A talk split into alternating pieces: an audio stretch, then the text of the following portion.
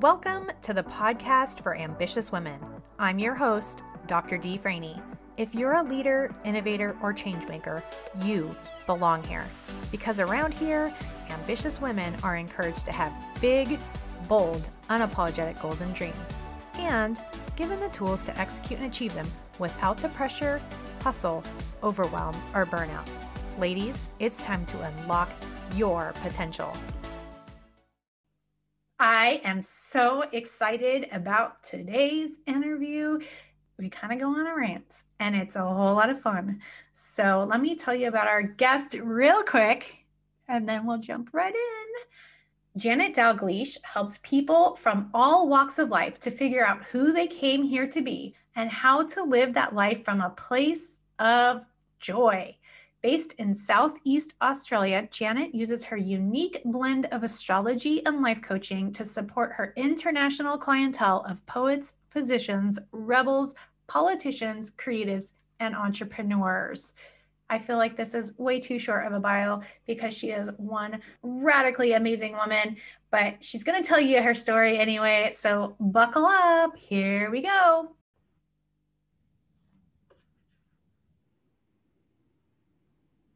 What is up, ambitious women? I am so excited for today. Uh, how are you doing, Janet? I am so good. I'm so good. Yes. I'm excited too. This is going to be such a fun conversation, y'all. We're going to go down some rabbit holes. Oh, for sure. It might get a little ranty. Um, it's going to be very passionate and uh, you better, dude, this is going to be good. Janet, have you always been an ambitious woman? You know what? This is such a funny question because I know you ask this of every partic- every guest you have on the podcast, and I was like, well, yes and no. Like when I look at my astrological chart, I was born to be ambitious, and then I spent probably from about three days old onwards learning a bunch of stuff so that by the time, I don't know if you know this about me, but when I was fifteen, I contemplated suicide because I was so distressed by the fact that I had no idea what I wanted to do. And I had to make decisions about my academic stream. And I remember sitting, sitting in the window of my boarding school dormitory, wondering if the drop was high enough to kill me and realizing it wasn't, and it was probably going to injure me and really hurt. So I didn't. But yeah, oh man, that was the first time I really toyed with the idea of, I, I don't know who I am and what I'm here to do. So the answer to the question is, I mean, when people ask me, what did you want to do when you grew up? I, my usual answer is, I wanted to be a horse. Because I couldn't think of anything that humans did that was like interesting enough to make me go, ooh, I want to do that. That didn't also come along with, oh, I could never do that. Yeah. So yeah. The only thing I could think of was horse. I love that um, for you. Yes. Thank you.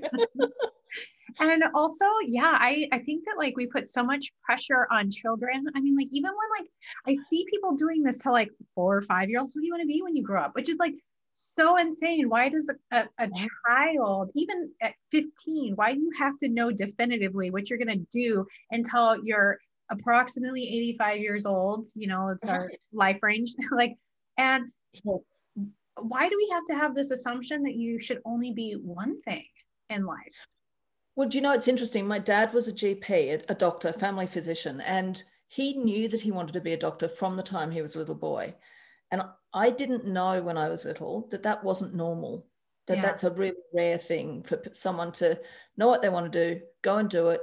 He did that right through until he retired, at, you know, in his seventies, and he loved it. Every day that he went to work, he loved it. I mean, there were days that got a bit boring when it was everyone had a cold and nothing else, but he was really good at it. And so I had that in front of me and I yeah. couldn't, there's no way I could measure up. And I think you're absolutely right. That's the reason whenever I see that question on Facebook, when somebody's saying, what did you want to be when you grow up, when you grew up? I always say a horse, because it's like, why, why are we even asking that of ourselves now? What makes it okay that I didn't know what I wanted to be when I grew up? So I'm going to settle for horse. And I'm going to say that's, I'm going to be really proud of that. Yeah. I answer that question with like, Um, yeah, when I grow up, like I, like I'm still not there. I still don't know what That's I want right. to be when I grow up. Yeah. That's when I get there. I know. I still don't feel like a grown up. Like, ah, whatever, we're good. Um, Yeah, but it's weird because that question is so, it's got all those underlying assumptions. It's so narrow. It makes people feel like if they don't know the answer, there's something wrong with them, when actually like um, fewer people actually definitively know than not. And so many people have multiple interests and talents, and we live an amazing time in the, in the world and the history of humans where like, you could literally yes. reinvent yourself every five minutes and, and have a go at that and, and be very successful. Absolutely. And it's one of the things I talk about with my clients is that there's a distinction between the sense of life purpose. What did you come here to do? What difference did you come to make in the world? And what career did you decide to have? What career, like, did you know before you got here that you were going to be a baker or a, a C E O of a, a shoemaking company or a life coach? And yeah. it, it's less about the specifics of the career. It's more about what purpose did I come to express through the conduit of that work? Um, yes. I, I love that, that right? Because yeah. I feel like um, I've always actually very clearly known that my purpose was to help people and to like make the world a better place. Like I, I just always had this um, very strong sense, but I didn't know how I was going to express that. And exactly. Um, you know, being a trailing military spouse, it forced me to um, do different yeah. things in my career than I thought I was, I probably was going to do. But I, you know, because I knew that I wanted to help people, I always found ways that I could help people. So it was different career choices, but with, mm-hmm. the, with filling that need to help people, to serve, to, to build and strengthen communities. Absolutely. And it's not, and the thing is, there are, there are flavors of that. Like the, the paramedic who, who turns up at the scene of a horrific incident and saves lives or tries to, that's a completely different form of helping people. It's, and it, it has a completely different flavor to it. That's not the sort of work that I do, um, that I'm drawn to. And yet I can see exactly why someone would be drawn to it. Yeah. That has a, a, a different way of expressing that. Yeah, so interesting. All right, I want to take a shift from like you being a little girl that wanted to be a horse. Like, what was your journey that led you to become who you are today? How long have we got? No, it's um the short version is I spent a few years not knowing what I wanted to do at all. I did first year medicine, then I did social work, then I did uh, a, a drama for a while. Then I w- started working as a professional performer. And I spent twenty years working as a puppeteer, during which time I was almost always the union rep on a show because nobody else wanted the job. And Muggins here could have went, oh, well, if no one else wants to do it, I'll do it. And then I got really interested in it because I don't know what, I don't know whether it was peculiar to Australia or peculiar to children's theatre, but there was this sort of dual thing of if you're working as a professional puppeteer, then you must just want to do it for the love, and we're never going to pay you unless you really insist on it. So sounds a lot were, like the nonprofit sector that I came from. Oh yeah, oh yeah. And and we very in my early days we were only just starting to be considered part of the actors' union. So I was involved in some of that. Then I went on committee. Then I became a union organizer for actors and performers. And I suddenly got really interested in that. And then I had a career change, an enforced career change because of a back injury. But to be honest, I was ready for it anyway. So I moved into becoming a union organizer for academics, and I worked in politics for a little while, um, and had another enforced career change. There's a bit of a pattern going on here. Inability to say no. Happy to say that I've learned how to do that now. Um, and, but ultimately, as in my work as a, as a union organizer, I was actually in a very small uh, one-person office on campus of a small university. So I was doing both organizing and industrial work and looking after individual people, as well as doing things like organizing events and so on. And I realized that the thing that really lit me up was helping one individual person stand up to their bullying boss, sometimes without letting the bullying boss know that the union was even involved, but by coaching them through, giving them resources, helping them feel strong enough to actually stand up for themselves. One of the most valuable things I learned as I got a lot of training as a union organizer, which was absolutely fabulous stuff. But one of them, I yeah. remember one of the most valuable le- lessons I learned was, if you could get someone who was being bullied at work or who was being treated, mistreated by their boss who had a lot more power, if you could get them, move them, move them from sad to mad, that was enough of a spark to get them saying and thinking, what can I do here? What am I entitled to? What are my yeah. rights? What what am I the what are the protections that I could activate here that would mean I could stand up for myself and not get sacked and not end up, you know, getting demoted? Um, and that, watching people grow in that way, oh my God, it got me so lit up.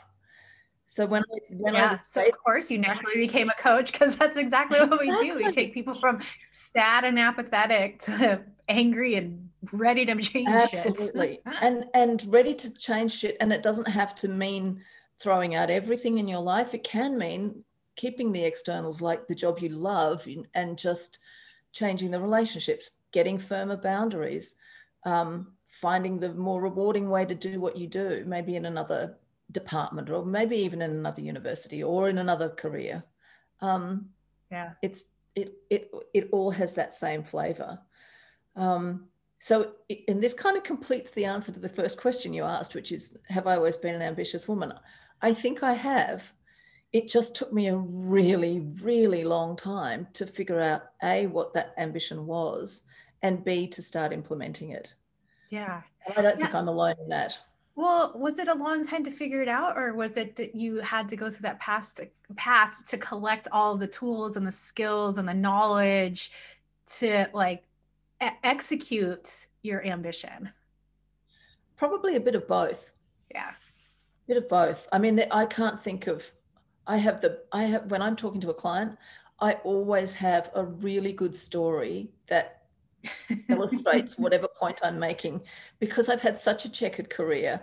I've done such I've done all kinds of different specific tasks in my working life that give me this incredibly broad range of um, metaphors and tools and stories and everything. Um, and if you had asked me at the beginning of my work as a coach what I would need for it, I would never have told you, oh, I need to tell the story about that time I was stuck on a mountainside operating a sheep's ears for the film, for the movie Babe. And like, it just, it just wouldn't occur to me that these stories would ever be useful for something. Right. And it, so I think the idea, that's what makes me feel now like it's been a long journey, but completely worth it. And I'm really glad that I couldn't answer that question, what do you want to do when you grow up, any earlier? Yeah.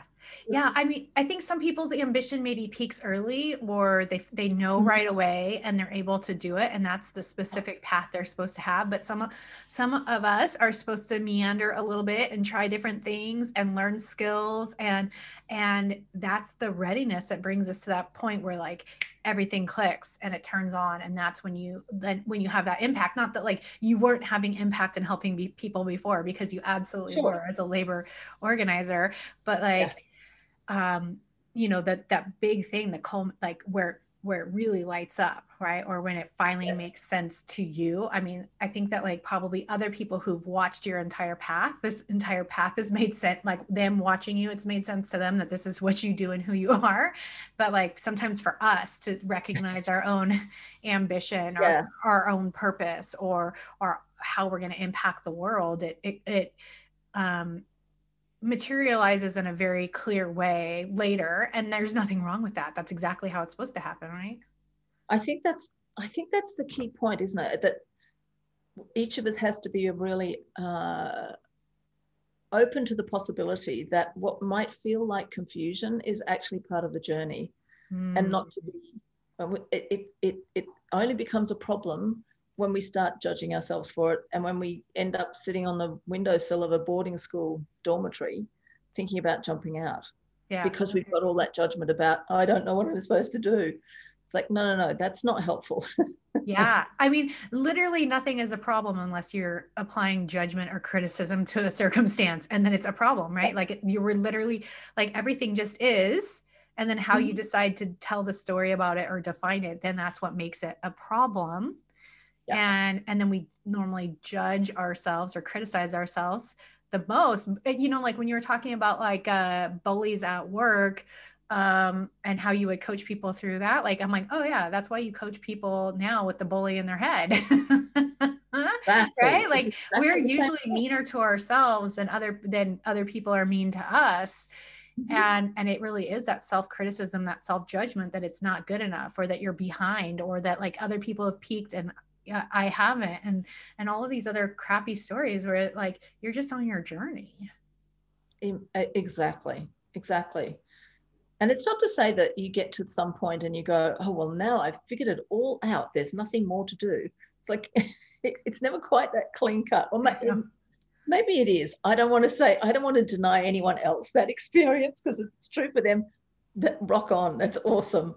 But certainly, uh, I don't know that, I mean, Carl Jung said that the journey of life is the journey back towards the self. And I don't know that we ever complete it until the day we die. It's like, yeah. always more growth, there's always more expansion, there's always more to explore.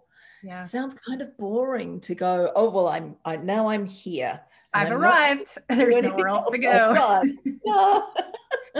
Well, I mean, and if you look at nature, anything, you're, you're either growing or you're dying, right? So that stagnation is actually like, I feel kind of like the death of self. Like I, I do see people ar- around who stop growing, who stop learning, who stop pushing for potential, mm-hmm. who stop trying, who stop um, exploring all of these different things, right? And they just are like, all right, I'm here and this is as good as it gets. And, and, then and that's just, not to be like, confused with the, the need for rest, because that's the other thing. Correct. I think worth remembering that, that we go in cycles, and sometimes what feels like, sometimes that process of resting and uh, being and pausing and regrouping can feel like it might go into stagnation. And I think there is something useful in that alchemical process of letting the old rot and, you know, I mean, look, a lotus blossom flowers in the mud, in the sort of stinking mud. I think that um, it's not that we're in, that we want to be doing growth twenty-four seven, because that just sounds exhausting, frankly. Yeah. Um, it is that thing about work, rest and play in, in the right balance at that time for that person. Absolutely. No Listen to you. Formula. I feel like we've talked about this before. I'm winking. Oh, we totally have. Yeah, but like, every smart so... woman told me all this. But it's so true, right? Like if we if we look to nature, because we are animals, y'all, as much as we try mm-hmm. to deny that, um, nothing grows a hundred like all year long. And and like you said, like there's a difference between rest and stagnation, and you can see it in nature. Like when I walk through the forest behind my house, I can see a plant that is stagnant and dying and decaying versus a plant that is dormant and resting f- before the spring, right? Like you can visually see that with your eyes.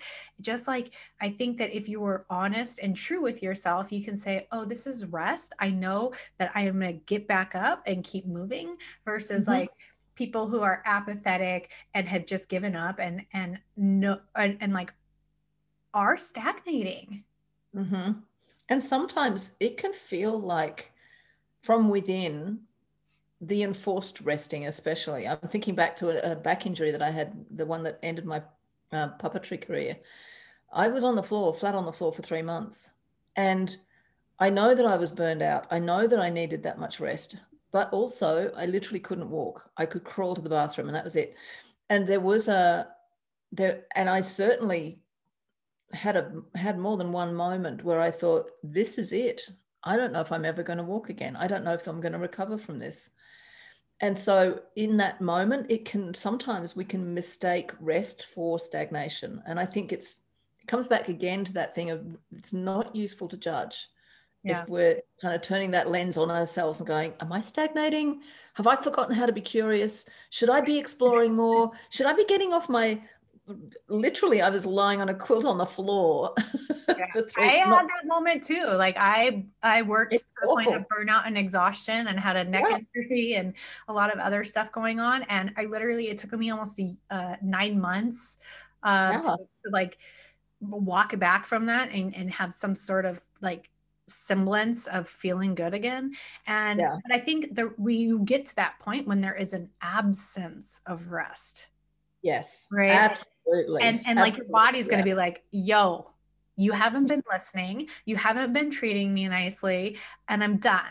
And I think yeah. that that's probably what happened to both of us, right? Like, so that's, that's the critical part of like, we need to rest along the way, but you know, now I'm going to get all like political and, and stuff, but like, and, and the way that we have designed work in the last hundred or so years is counterproductive to how human bodies operate. And we're trying to treat people like fucking robots and machines and force them to work eight, ten plus hours a day, which is like deny, like self-denying all of our human needs.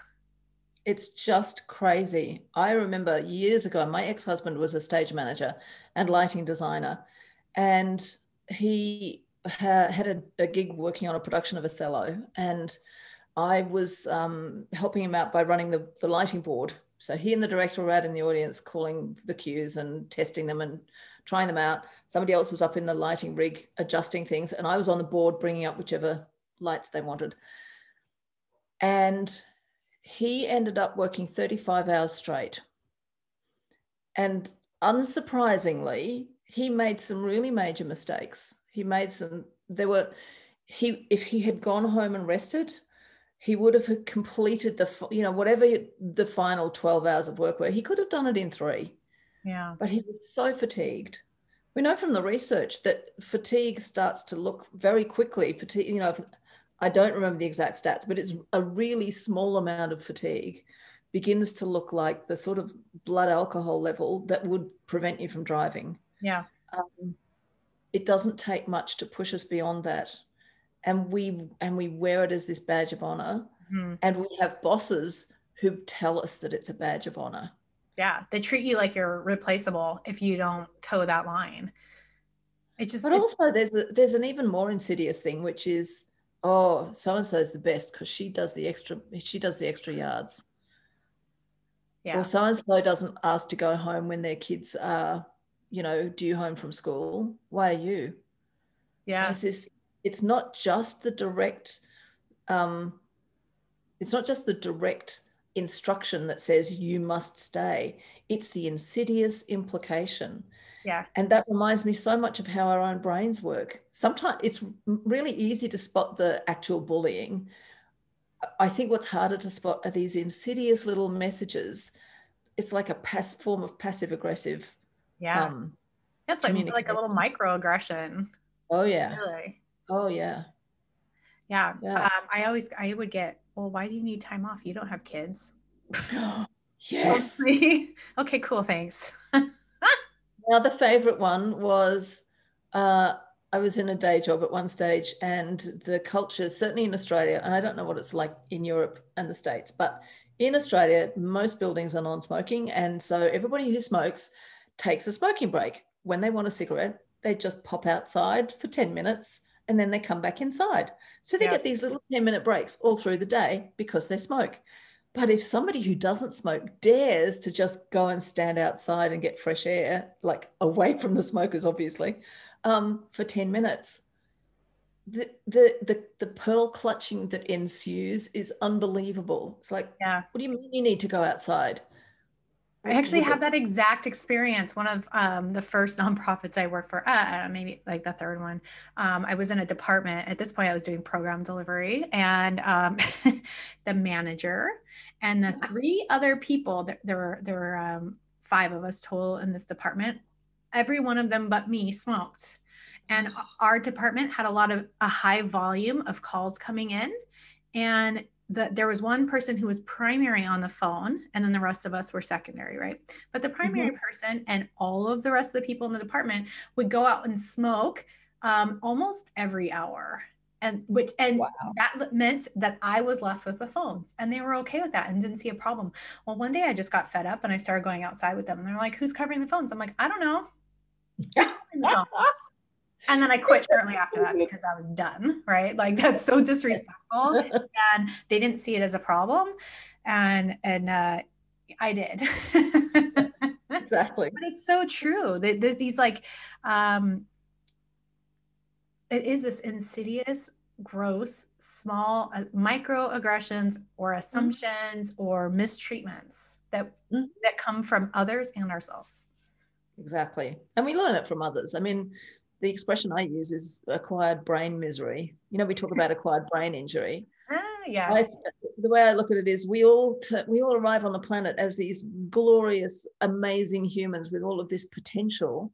Uh, and then we get acquired brain misery that just accretes on our brain, builds up in layer upon layer upon layer. It comes from the patriarchy. It comes from, so it comes from systems outside of us, like the patriarchy, which I is sort of my umbrella term. It's not just yeah. about sexism. It's also white supremacy and ableism and sec, you know, uh, classism and all of the all of the isms, all of the isms. Um, and then we get the the the familial oppressions, the rules that that, that apply within a family, which mm-hmm. get layered on top. And then we get our own life experience of all of the input from siblings and classmates and teachers and everything else. So you get the, the metaphor that I like to think about is Sleeping Beauty. Remember, in the Sleeping Beauty is lying there in the castle. She's cursed and she's asleep. She's forgotten who she is. And the castle's surrounded by thickets and the prince slashes through. And the thing that always used to really piss me off about that story was the prince comes through the thickets and then he kisses her and that wakes her up. That makes no sense to me. No sense at all. So my version of the story is you're also, you're Sleeping Beauty, but you're also the person on the horse with the armor and the sword, and you're the one that hacks through all the thickets and gets rid of all of those, dismantles all of those rules in your head. And then you kiss yourself when you wake up. Yeah. I, yeah. I think that's, that's so good, right? Like for so many of us who are raised on Disney, um, we are all waiting for the prince to come and save us, but um, yeah. we are the prince too, or the princess and the prince, y'all. Yeah. It made me think of like my, this, my sister bought a house. It was built in the nineteen thirties and mm-hmm. she just recently decided that she doesn't like that the door was painted black. And so Um, she loves work, woodworking and, and all this. So she took the door down and has started to take off all the paint. Don't worry, she's protecting herself against lead paint. Um, but as she has been restoring this door, it was black and then um, a, a lavendery purple, and then there was a peach, and then there was a green, and then there was like a white, and then there was the natural wood.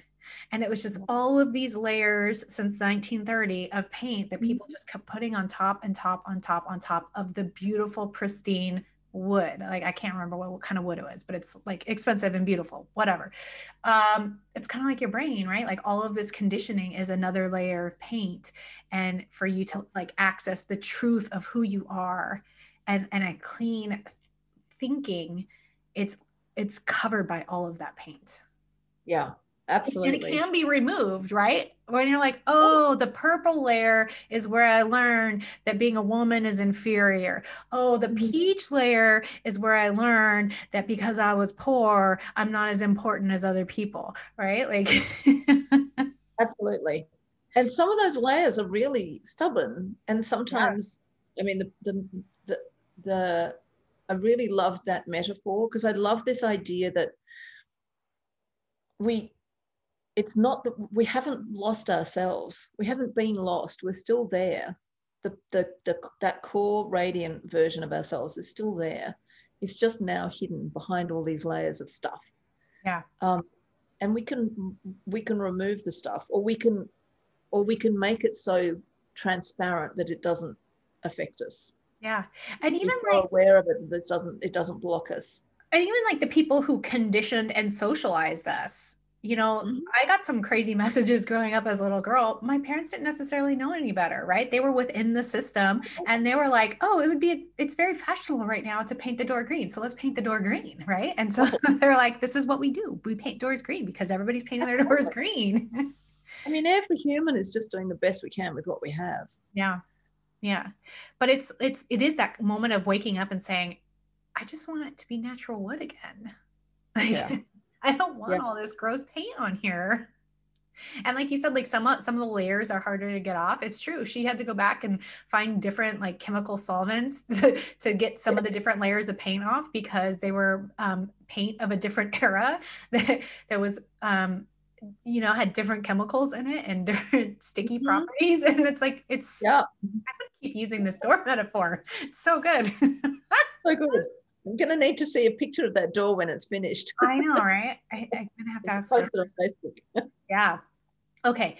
I, a big, huge part of who you are now, and mm-hmm. probably who you've always been, but like you're, you're very uh, vocal and talk about it, um, is like your anti-racist work. And, and you really like, you're just a big, like, let's dismantle all of these oppressive systems. How, what, tell me about your journey into that.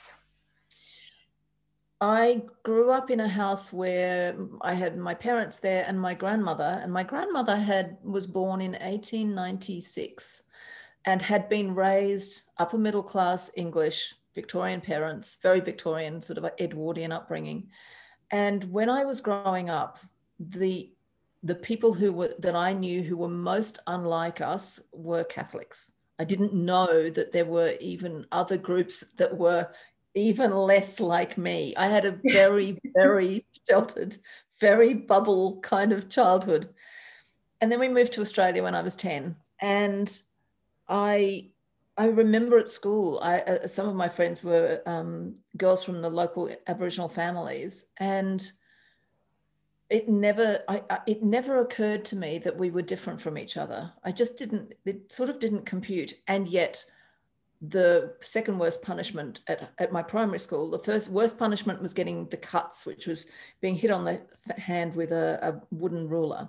Um, but the second worst punishment was being made to sit next to one of the Aboriginal kids. And as a yeah. child, I had no concept. I, I knew it was wrong. I knew that it was just not right, somehow wrong. I had no language for it. I had no way to articulate why it was wrong, or how it was wrong, and because the teacher said so, and I was a very well-behaved, obedient child, I didn't challenge it. I just sat with it and thought, there's something fundamentally wrong about this. And then fast forward some decades, I began to be aware, particularly when social media emerged, and I was on Facebook, and I was starting to hear other voices. Um, and by this time, I'd worked with some Aboriginal actors. I had some um, African-American friends online, uh, and I had quite a lot of Asian Australian friends. So my world had broadened, but I suddenly became aware of my privilege mm-hmm. in a much more concrete way because of some of the African-American voices that I was starting to hear, and also some of the Indigenous activists watching things like the Campaign for Land Rights in Australia. And so my thinking shifted over the years from this very insulated little English girl who thought that Roman Catholics were scary, um, through to somebody who now had a lot more different connections.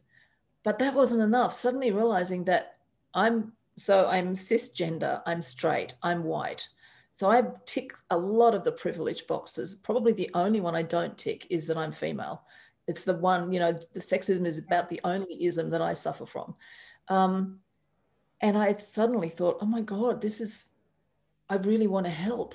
And so I ended up doing all the wrong things of, you know, uh, maybe not doing all the wrong things, but I frequently put my foot in my mouth because I would go, I would try to, to help fix a situation instead of just shutting up and listening.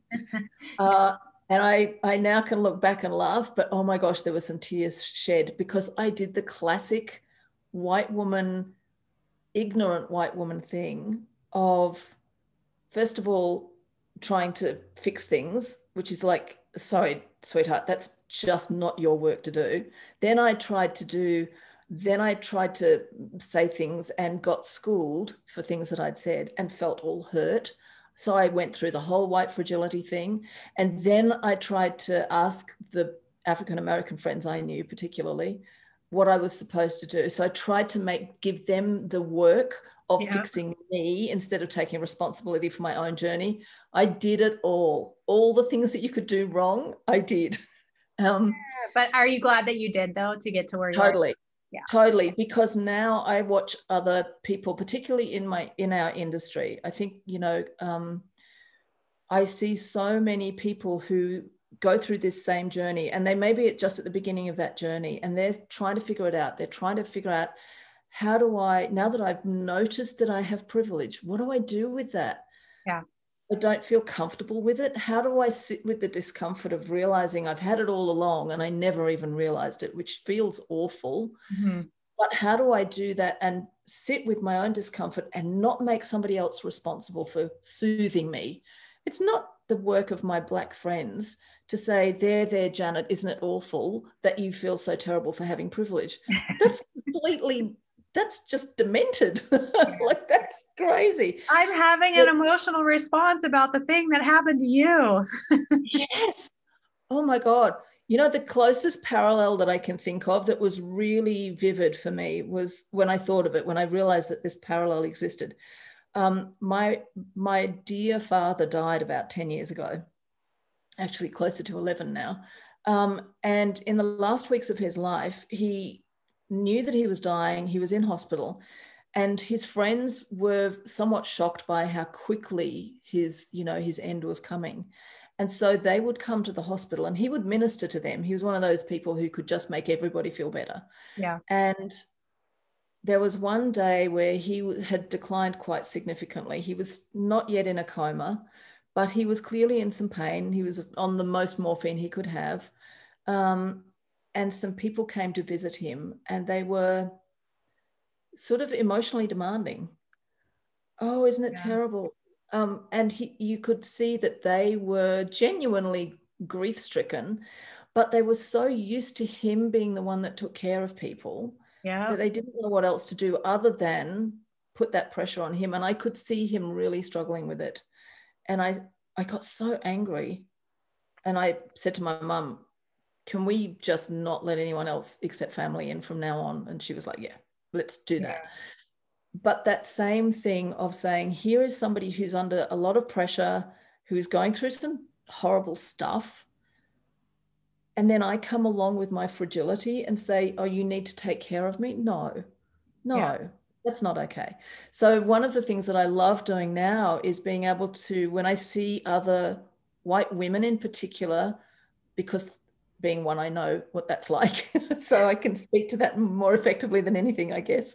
Um, but I love the when I get an opportunity to reach out and call them in and say, hey, I love you, and this is happening, and this is going to be, you know, you are going to get schooled, and it's going to feel like shit.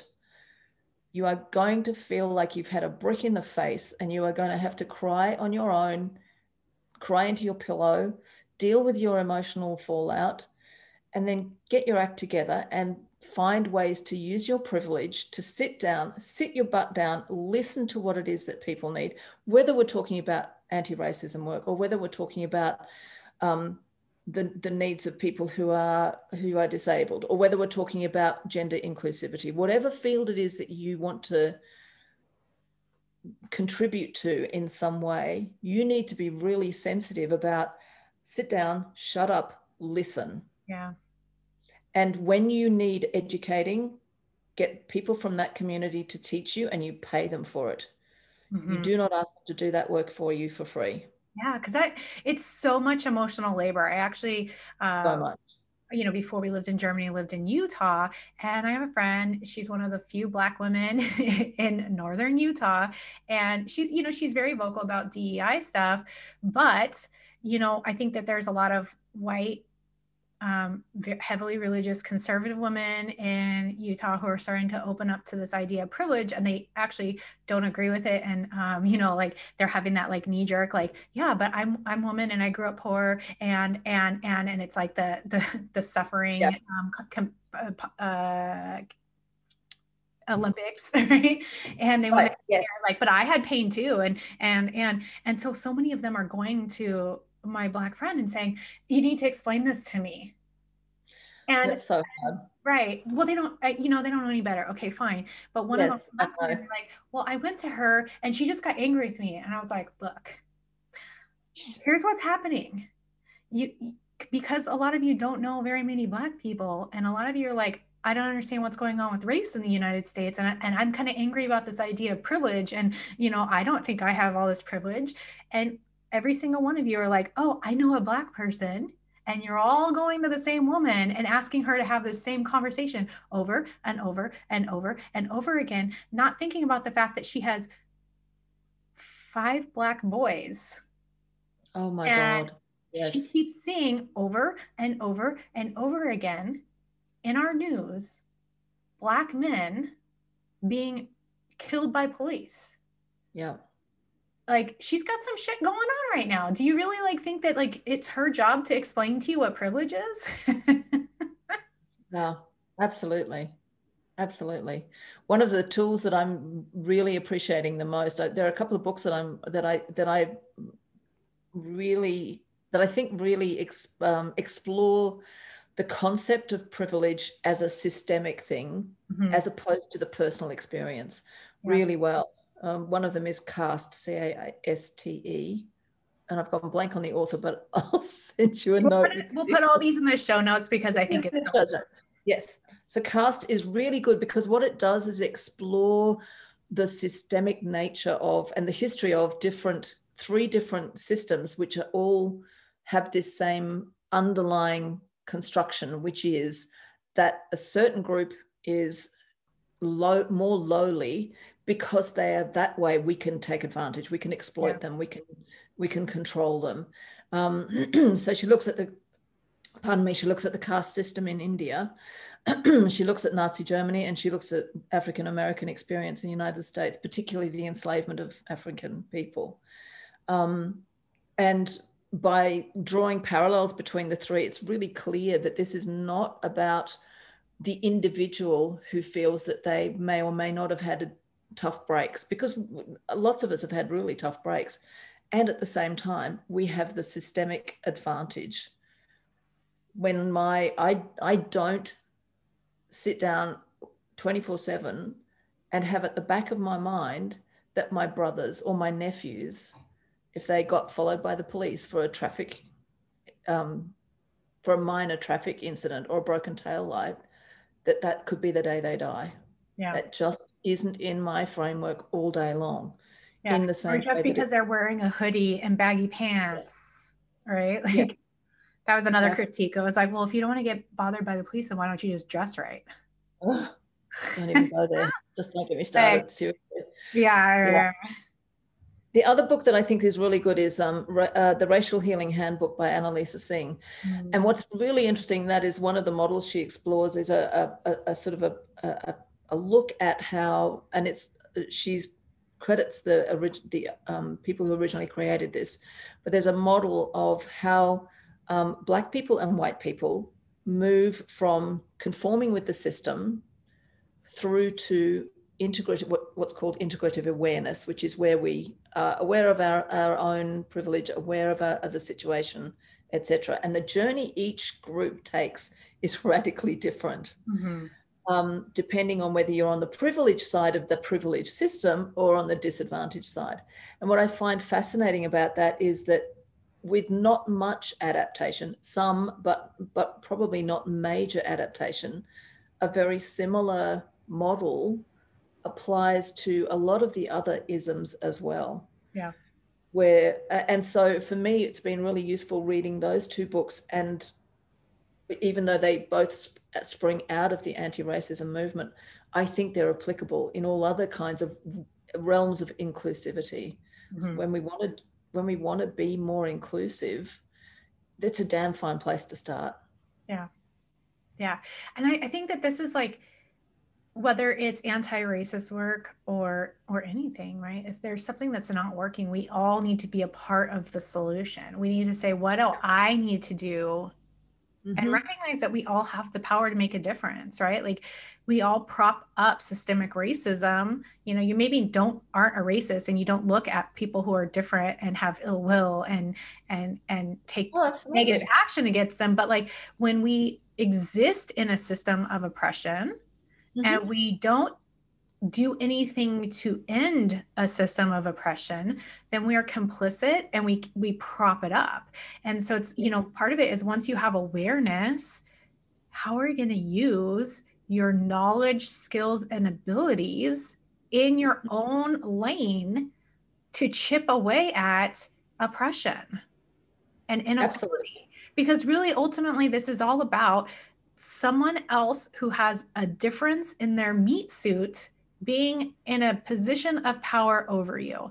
This is mm-hmm. anyone, I think most people who are listening um, often struggle with feeling worthy and feeling good enough. And that is the effect of systems of oppression, right? I did a whole episode about your inherent worthiness and how it's like owning be your worthiness is like the most radical thing that you can do, because you're basically exercising internalized oppression. But like, that's the yeah. first start. Like that's the first step, right? But like, you know, even going back to like the conversation about like workplaces not working for humans anymore. Once we know, what are we going to do with that knowledge? Are you going to sit on Absolutely. Your laurels and do nothing? Or if you're a person that wants to help people, are you going to like use your voice, your skills, your knowledge, your talents to like help affect change? Absolutely. And it, it what, what the other thing that I've been learning that has kept coming, that sort of reinforces everything that I'd learned as a coach already. Um, and this particularly, again, with the anti-racism work, one of the one of the nuances that I had never appreciated before is the way that when we grow up swimming in the waters of a, a, a system of privilege, we will take on board all of the opinions that that system holds. So, for example, Um, one of the one of the uh, facets of the racist system is that the darker the skin color, the less valuable the human. Now, if you happen to be a human who grows up as a tiny child with very dark skin, and you're hearing that message in the system all the time, you're seeing it in every movie, you're seeing it in the news, you're seeing it in conversations, you're hearing it in the classroom, you're hearing it in in the evidence what, in the book, everywhere to everywhere. Strengthen that belief. So not only are you going to have worthiness issues around the fact that you are black anyway, uh, that you then have to overcome, that you then have to work against, but you're also going to have these additional layers of it. Mm-hmm. It's, so any of us who grow up in any of the isms, yeah. we carry all of this. We carry so much crap in our heads. So yeah, it's really the weight of the intersectionality, right? Because when you've Absolutely. Got um, a black woman who is um, not cisgender, uh, who isn't able-bodied, right? Like that's like the intersectionality of all of those different systems of oppression telling her she's not good enough. Mm-hmm. And they all interact differently. And uh, sexism is different for a black woman as it is for an Asian woman, as it is for a white woman. For sure. We, and then you as like a, a white w- woman who's like bought into this idea of rugged individualism, who's like, well, why oh. doesn't she just pull herself up by her bootstraps? It's like, yo, she's like being slapped around in twenty-seven different directions by all of these systems of oppression and power that are telling her that she's not good enough, that she's not worthy, that she can't do it. And also, at the same time, reinforcing the myth that black bodies are stronger, that black women are the more resilient than anyone else. And that's like, well, that, that whole myth that says black bodies don't feel pain, their skin is thicker there. I mean, it's such complete bullshit. And yet there was a statistic came out the other day that something like seventy, seventy something percent of um, white medical students surveyed believed at least one myth about black bodies in America that would affect how they were treated, how they would treat those patients. It, and it, because I I have never been a fan of rugged individualism. I'm yeah. not, I wasn't raised in America, as you can tell. So we- Lucky you. the, so that we do have, I think here in Australia, we do we do like the sort of anti-authoritarian stance. We quite like to, you know, mock authority, but we are also very good at um, sort of taking care of the collective. We like a bit of collective power. Yeah. We'll happily, you know, we'll, uh, until fairly recently, and politics has been a bit of a sore point here, but but we had pretty early on, we had, um, you know, the one of the first actors' strikes happened in Australia, when the chorus girls were prov- having, were having to provide their own tights when they were on tour, and they weren't getting paid or for repairing them or for replacing them. Um, and so we we don't shy away from collective, from thinking about the collective good. We've, we have a, a universal medicine um, system. It's not completely non-private, but it's not controlled by the profit, by for-profit um, companies. Um, so we we sit sort of balanced between those two things. And I th- I think that's really helpful when we want to take a step back from that whole rugged individuals, individualism, which thing, which is not helpful. Yeah. If I think I have to do it all on my own without ever asking for help, without ever asking the, someone else to help share the load, then that's kind of a recipe for never feeling good enough, always feeling like an yeah. imposter. Yeah, and I mean, I under- succeed, feeling really fragile. It's like, if I do succeed, but I believe in rugged individualism and not asking for help, then how fragile does that success feel? I could be toppled any minute. Yeah. I could have a health issue and then I wouldn't be allowed to ask for help. That's not healthy.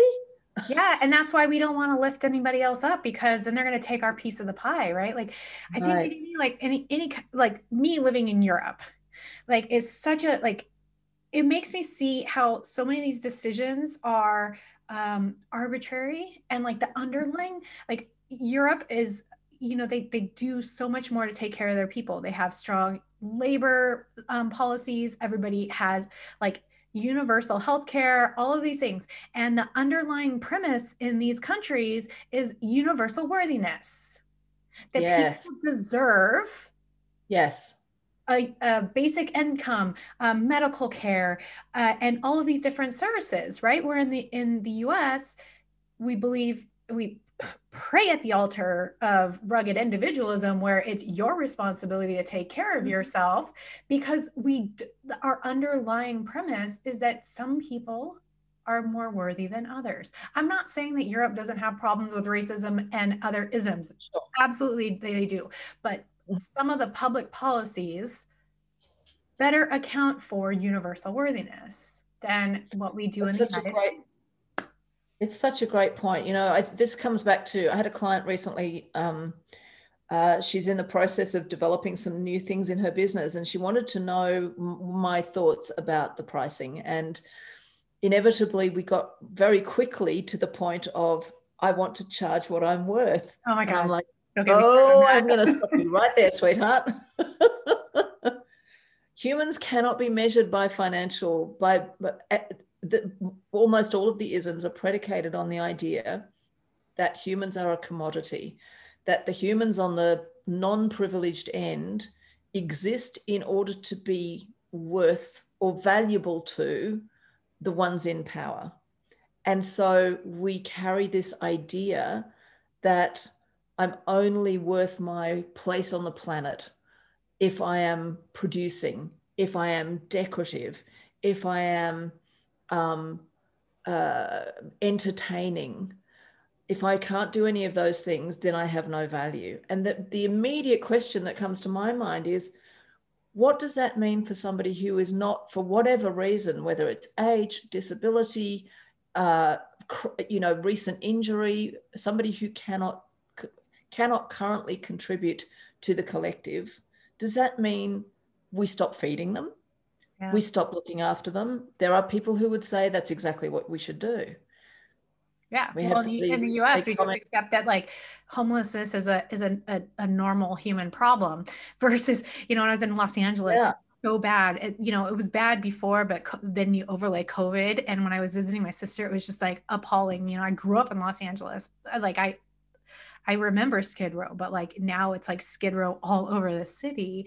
Um, But I walk around major cities here in Europe and you don't see homeless people, right? Mm-hmm. Like th- the basic assumption is like, oh, well, that's just a normal human problem. No, it's not. It's a decision that we have made as a society to say that some people are more worthy than others, and some problems are um, less worthy of solving.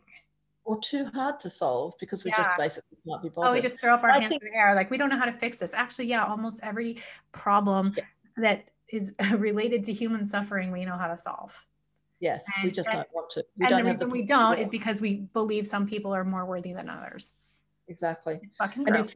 And in fact, you know, there's there's still a hangover from the Victorian era. Um, certainly in Victorian England, uh, the the beginning of any kind of humanitarian mm, process of looking after people was the workhouse, and the idea was that you couldn't just give people money if they were poor. You couldn't just give them money or give them somewhere decent to live.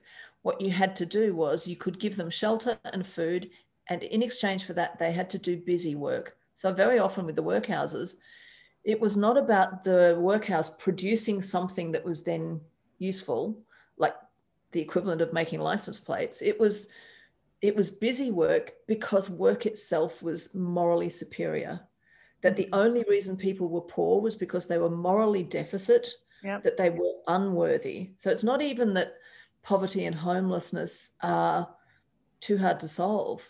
Mm-mm. There's the underlying assumption that people who are poor, people who are living on the street, people who are struggling, that there's this lurking suspicion that says it's their own fault, and it's because they're not, there's something morally lacking in them. Yeah. They haven't got what it takes. It, there's a strong judgment that we make.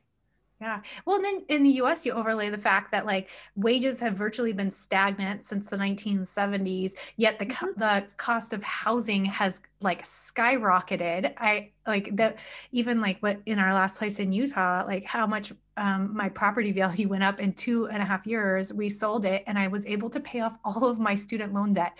Like Uh, people's wages aren't going up at the same rate, y'all. And when people are working forty, sixty, eighty, one hundred hours and they can't afford to pay rent in a home because of sub um, substandard minimum wage, right? Like seventy percent of uh, tipped employees, like servers in restaurants are women and women of color, yeah. right? Like, um, yeah. and, and then people want to say, oh, well, they should, you know, Uh, minimum wage jobs are for teenagers. That's it's like, how are you gonna, you're just gonna like, first you're like, well, you pull yourself up by your bootstraps. You should be working. They are working. Oh, well, they should have a better job than that. Okay. Um, like, but, but, it's, but they should so. be able to pay for their, um, their, their um, university. Meanwhile, you like the rate at which tuition has gone up has also um, skyrocketed mm-hmm. compared to wages. So, you know, oh, well, then they shouldn't take out student loans. You know, if they're in all that student loan debt, like that's their fault. It's like you're, you're creating a, a system where the, the entire system perpetuates this problem and keeps people without privilege, without privilege and unable like to pull themselves out of this. Or like it takes like a monumental act of God or a miracle to change their lot in life. I think I would go so far as to say that the system is based on making sure they stay yeah. disadvantaged. Mm-hmm. It's not about saying, well, it's not helping them. It's about saying um, that the system is designed that way. Yeah. It's designed to work that way. And yeah. the question becomes, what do we do to redesign it? Well, the first thing we have to do is get really, really well educated about it. Yeah. Um, and I know one of you, you, you know, you, you're one of you had a guest recently that talked about running for office. Yeah. Run for office if you can, and if you can't, support the people who are. Find the people whose policies are aligned. Yeah. And run for office and and and support yeah, them. Like campaign for people, help um, volunteer on a campaign, mm-hmm. help out a local nonprofit that is doing work that is aligned with like what's important to you. Get off your ass, get off of Facebook. Like, look, I'm all for like screaming into Facebook about like shit that pisses you off. Great. But like, what's the next step? How are you going to use your privilege, which is really your knowledge, skills, your abilities, your yes. position in life to change this shit? Because there's more of us who are like, this isn't working. This is fucked. Yep. But because we think that we're unworthy, we're like, well, what can I do about this? And we're all, we're stuck in our own bullshit, like in our mind, thinking that we're not good enough and focusing on the wrong problem, right? Think, oh, I'm not skinny enough, so I'm not worthy. So I need to we- lose weight to feel better. No, yeah. You know what's going to make us all feel better is just be like, I'm inherently worthy right now in this moment. And then changing all of this, these bullshit systems that tell, we're not, tell us that we're not good enough. Yeah. Agreed. Agreed. I warned you guys, I was going to get ranty with Janet. Yes, we, we set each other off. Like, it's just as well we're on opposite sides of the planet. Otherwise, we'd be doing this for four hours over several bottles of wine. Oh, yeah, probably regularly. But I like that we're on opposite ends of the world, like chipping away at it. Yeah, agreed. Um, and that's agreed. What I think. Like, if you're angry, if this stuff like makes you want to rant too, you have power. You can make a difference, you know, and it's, and it's not always like going out and working on a campaign or running. Like, I have a client and a friend who is starting a restaurant and is going to pay all of her employees a living wage and allow them to get tipped.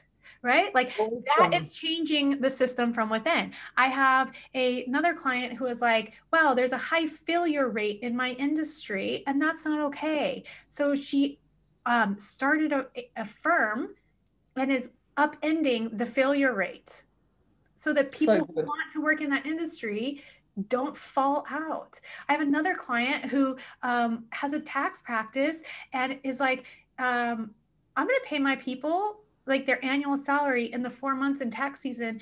Um, oh, by the way, I'm going to mostly hire moms. Um, and that way for the rest of the year, they can be with their children. But like other um, tax practices are like, put them on salary. So they have to work the entire year, even though during tax season, they're working eighty to a hundred hours. She's like, no, you can just work for the four months and you can have the entire year's salary. Like, that's so good. That is changing shit from the inside out. That is you using your knowledge, your skills, and abilities where you are to make change. Everyone can be a change maker if you're like, I know how to do this. I can do it in from my own lane. And if we all start like saying, this isn't working and I'm going to be a part of the solution, I'm going to do things differently. That's how we topple this shit. Especially, I would add to that, I'm, I'm, I'm sick of this shit. We're going to change it. And it's okay if I get the occasional brick in the face because yeah. I don't do it, quote unquote, the right way. Yeah. Um, and I think, I think there's a, a little, it is, it can feel really scary to think I'm going to stick my head above the parapet and somebody's going to really dislike what I say. I'm going to upset my family. I'm going to upset my loved ones. I'm going to upset my boss. I'm going to upset somebody. And we have to, we have to, this is why I'm so passionate about coaching, because coaching is one of those things that helps individuals to deal with that stuff rather than letting it box them in. You know, we don't want that stuff to be Sleeping Beauty's thickets. Yeah. We don't want those fears of disapproval, fears of, um, I know you, you, you talk about the, The, the distinction between the ancient survival brain, which is there all the time. We need it to be there. Otherwise, next time I drop a knife when I'm chopping veggies, it's going to go through my foot. Yeah. Whereas now it's it makes me get my foot out of the way in time, and it, so the knife just goes into the floor. We need that survival brain, and that's always going to be there. But there's so much else that's been built on top that we can dismantle. And And that, I think, is so much easier when you've got support with it, whether it's a coach or whether it's, you know, your union organizer who, because that's one of the things I love about the union movement.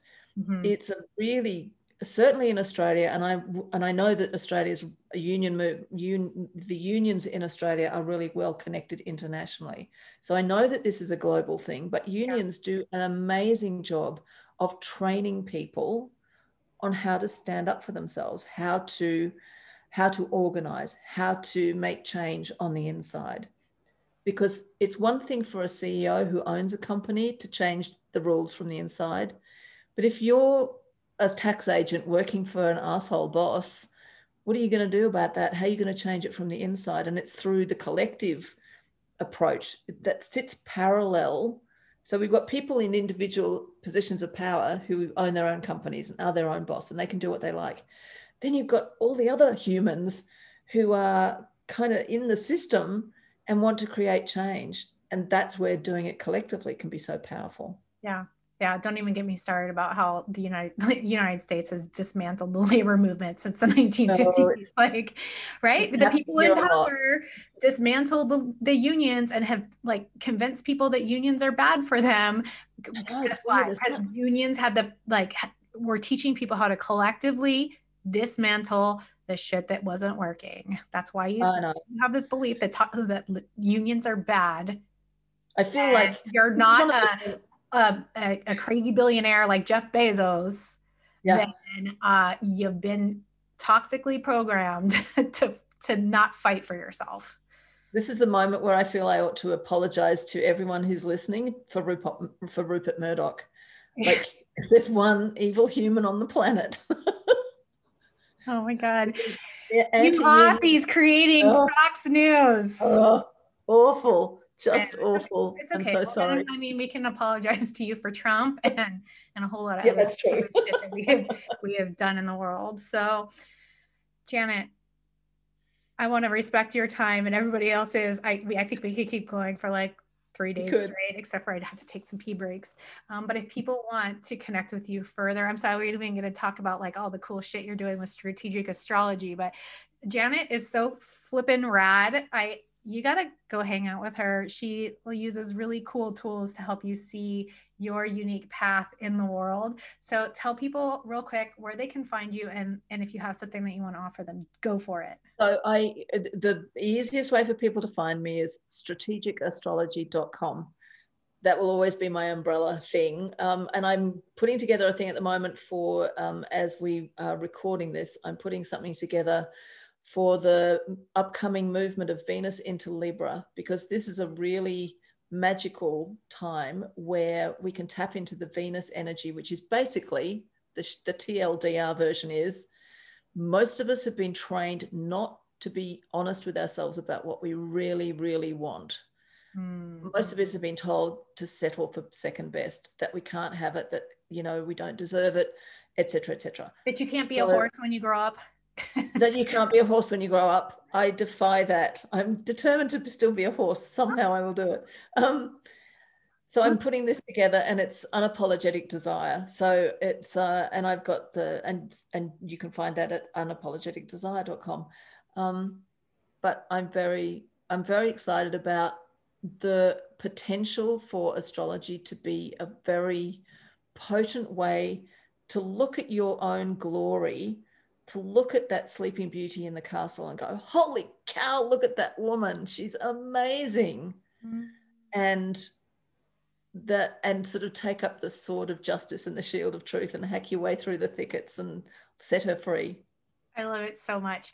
And one other thing I know about you, and I'm going to offer this because I know you'll say yes, is that like, if you are a white person who is like wondering about your privilege and you're unsure and you're worried about what to say and worried about putting your foot in your mouth and worried about getting it wrong, I have seen Janet swoop in and help um, coach so many white women through the, the awkward, um, phase of waking up to anti-racist work, anti-systemic oppression, and um, it, do it with such grace and love and kindness. And so if you have questions about that stuff, I'm sure if you reach out to her, she would be happy to answer those questions because she's uh, yes, so, absolutely. so tactful and graceful in how she handles that. So.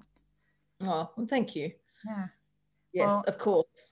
You are one of the best things that happened to me during COVID, woman. We met last oh, year, no, like right no, at the right beginning back. Of like COVID, and and hey, see, silver linings. Yeah. Well, it, right back at you, my friend. Yeah. Thank you so much for hanging out with us and sharing all your wisdom and your story and your truths. And thank you to all the listeners who hung in there for us ranting. Right. I oh, warned you in the beginning.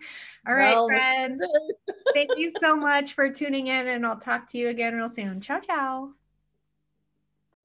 If you're ready to execute and achieve your big, bold, unapologetic goals and dreams, join us in the Ambitious Women's Collective Facebook group. It's a space for ambitious leaders, innovators, and changemakers. And hey, you belong here too. Come make big things happen with us over at my yes life dot com forward slash group.